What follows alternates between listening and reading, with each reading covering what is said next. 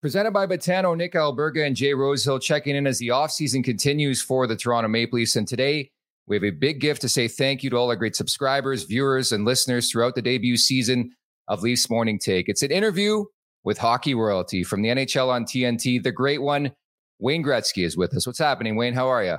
Good. I'm just uh, enjoying the summertime. It's a great time to be uh, out west, and uh, the weather's been wonderful. I'm just really enjoying myself. Nice. Well, Wayno, thanks for coming on. I wanted to start with a story here. Um, years 91 or 92, my brother gets a hockey almanac for Christmas and it's got the address of every rink in the league. So he takes all his hockey cards, sends them out to everybody, trying to get them signed. And the majority of them come back with just, you know, those four by six glossies signed and not the actual card. So I'm six or seven years old and I send one out I send it down to LA and I say, Mr. Gretzky, could you please sign my actual card and not a different picture? And lo and behold, this thing comes uh-huh. back. Still go. got her. My kids, my kids cherish it even, and I just can't imagine. Even at that age, I was like, the fan mail this guy gets. Hardly anyone else can sign the actual card, and you actually did that. It's just a commitment to the people, as always. Well, you know, I, I try to do as many as I can. I can't get them all, but I try to. And I always think back when I was five years old, my dad had me sit down and write a letter to Bobby Hull, Gordie Howe, and Bobby Orr. And all three of them signed back, uh, sent back a signed picture. And I remember my dad, the most thing, the thing he was most impressed with was not that they signed it, but you could read the autograph. And he's told me that since right to the very end of his life. Make sure when you sign, people can understand and read what you wrote Otherwise, it's just scribble. So, you know, we got um, great pedigree in the National Hockey League with so many classy people, and it just passes all the way down from way back with Béliveau and Bobby Orr to Lemieux and Messier, and now Crosby and Ovechkin. It's just one of the things that makes our game so wonderful is the people in it are great people. Yeah, and uh, I have the same type of story with your father actually in a tournament I played in Brantford back in the day. It just it obviously runs in the family. So Wayne, so appreciative of your time here on the show obviously we are Leafs morning take, so we want to ask some questions about that. Just mm-hmm. what have what, what, have you made of Toronto's offseason? I know I know you had a chance to, to talk to Tie Domi the other day. Mm-hmm. You know, I'm really excited for Tie because as uh, as you guys know, he's a Maple Leaf through and through and loves Toronto, and he's always been a huge. Uh, huge part of the Maple Leaf organization. And more importantly, he's been a big fan of the Maple Leafs probably since he was a young kid. So I know he's so excited about his son, Max, uh, playing in Toronto. You know, one of the things that I'm really impressed with is that Max had some offers of two or three year offers to go to other cities, and he chose in his heart, I'm going to go there. Uh, I'm going to take a little bit less money. I want to be a Leaf and show people that I can earn another contract. And that's what you want as an organization. You want your guys to be hungry, right? And good for Max. I think he's going to do great in Toronto. Uh, Tie can help him with all the stress and pressure that other cities maybe don't have. But, you know, I think this is a really nice signing for not only Max, but for the Maple Leafs. You bet. I'm a little more golf centric, Wayne. I'm curious if you're you're playing at the Grove 23 once in a while, Michael Jordan's private thing. I wanted to ask you, career, are you up or down money on Michael Jordan? you know, I think his reputation is uh, sometimes a little bit overblown. Yeah. You know, he's actually a wonderful guy and he's a, a good friend and you know, we play periodically together. We don't play a lot together. Uh, I spend most of my uh, time playing golf with the next Maple Leaf down there, Clarke MacArthur. So I know he's down kind of keep our group of hockey guys uh, together. But you know what? Michael has built something really special there. It's a great place to go play golf. It's a great place. The tour players, he built a special facility for the tour players. Uh, so people like Dustin and Brooks and Rory and Justin Thomas and – they're there a lot. And contrary to public perception, they all do get along and they all are friends. So I'm glad to see that they're kind of coming back together.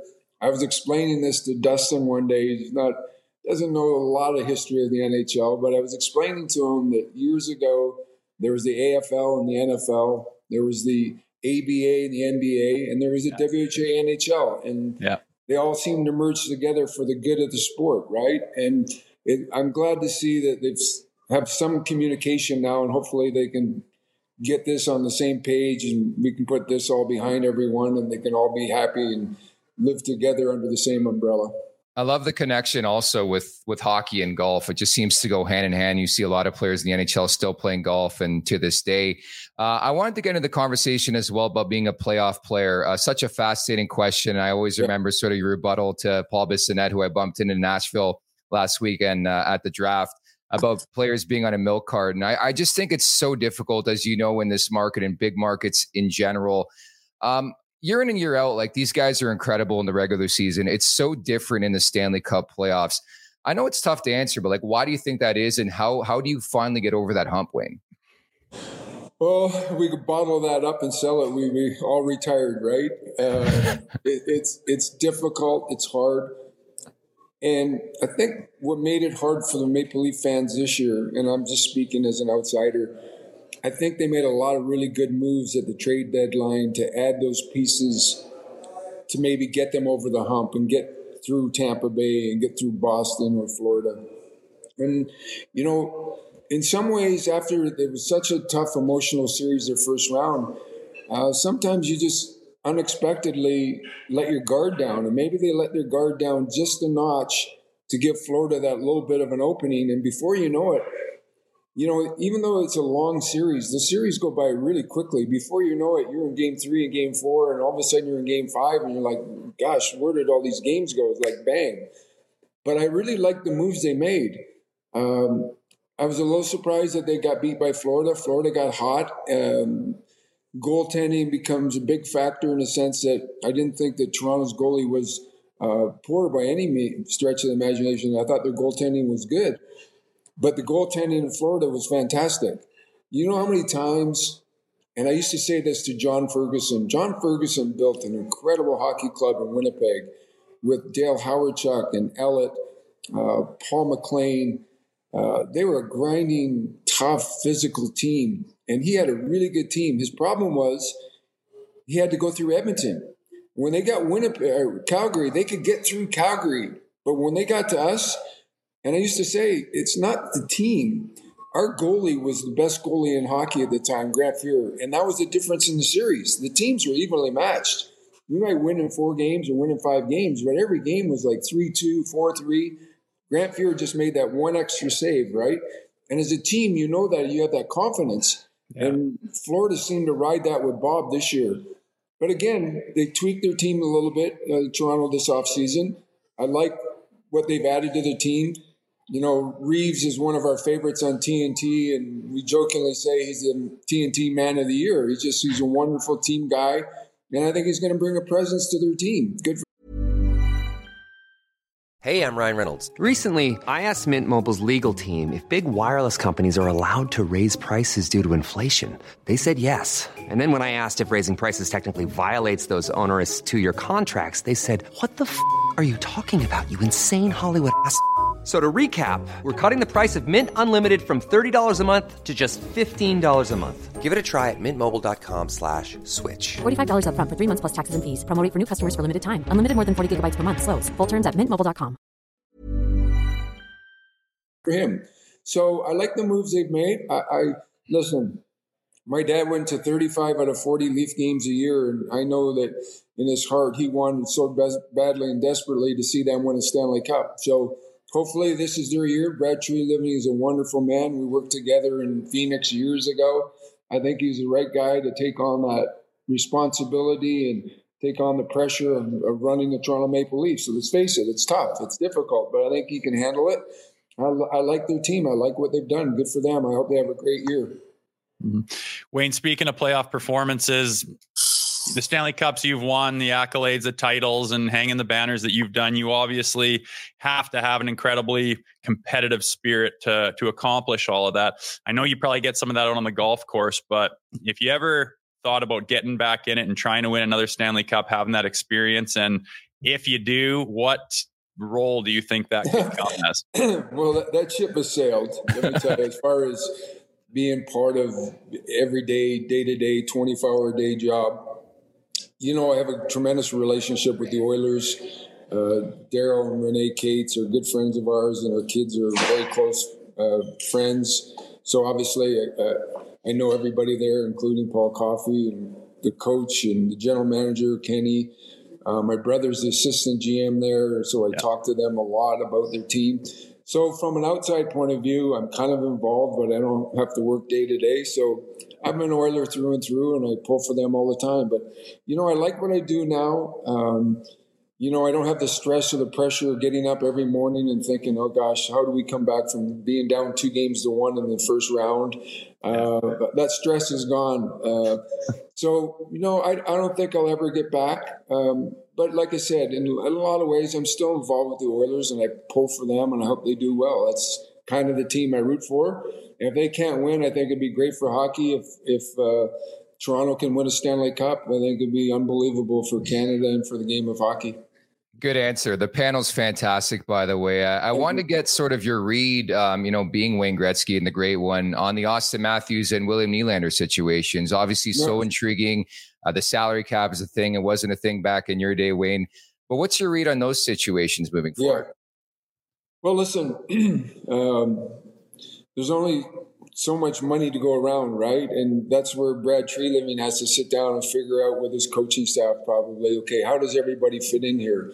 Uh, obviously, you don't want to lose Auston Matthews. Uh, he's one of the top three or four players in the National Hockey League. When you think of Auston Matthews, Nathan MacKinnon, Cale Makar, Connor McDavid, Leon, those guys are in a level the league all their all their own. So I, I, don't know what Brad's plan is. I, I don't profess to know, but obviously um, you want to get one of the elite players ever to play the game re-signed. And then after that, he's probably got to figure out, okay, how does everybody fit in here, and how do I make this work for a team and keep under the cap? So those are business business decisions that him and Brendan Shanahan have to make to how they're going to go forward here and who's going to stay and maybe do we move one or two guys or how do we move a guy? That's those are things that become tough for an organization because the old days you just kept everybody right. And you look at LA, they won two Stanley Cups. They had to rebuild because of the salary cap and had a couple tough years, but seemed to be in the right direction now. Chicago won three Stanley Cups and basically had to tear down the organization, and now they're rebuilding back up with Bedard being the first pick. So those kind of things are intriguing. So you know, listen, Toronto's got some big decisions to make over the next few months, but I'm sure Brad will make the right decisions. Mm-hmm. Wayne, there's we know that you could have made more money over your career. You seem to sometimes, you know, value winning over maximizing your your contract, and that wasn't in the salary cap era. This right. day and age, there's been some talk about people taking discounts for the team and whatnot. Do you think that should be an onus on players, or do you think you know the other side of it is you know the players got to look out for themselves and maximize his yeah. contract while he's young? Well, listen, it's a fine line, right? I hope that players make as much money as they can. I hope they earn all the money that they make.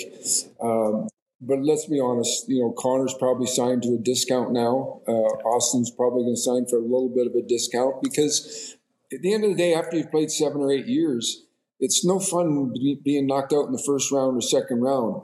And unfortunately for guys like Connor and guys like Auston and Nathan MacKinnon, you got to leave some money in the pot because you need some teammates to be able to win a Stanley Cup, right? And so it comes down to personal choice. Do I take all the money I can and basically maybe get knocked out in the first round, or do we take a little bit less and show the team and show the organization that I want to win a Stanley Cup? And I think you guys know, you around the hockey players, they're all very unselfish. They want to win at all costs. So there's always a fine line with an agent saying, "Hey, I think there's a little bit more money there," or you know, this will be good for you and this will be great for the organization. So it's a fine line from both sides. It is a conundrum, certainly on a daily basis here in this market. Uh, Wayne, can't thank you enough for taking the time today. I guess you're hitting the links now. I'm at the golf club. I'm going to have a little breakfast. Like I said, Carey Price is in town to see Brenden Morrow for a couple days, so we're going to play some golf later today. But I really uh, enjoy you guys uh, taking the time to talk to me, and thank you so much. Um, and now you guys know the biggest fan in the world is Paul Bissonnette. He loves you guys and loves the Leafs, loves the Leafs. I keep telling him, Biz, we got to tone it down just a notch. We know you love the Leafs. He's bumping the Leafs hard this year, wasn't uh, he? he? he? believes in them, so good for him. Love Thanks, it. Wayne. Thanks, Wayne. We really appreciate it. All right, guys. You guys have a great day. Thank you. You too. Take care.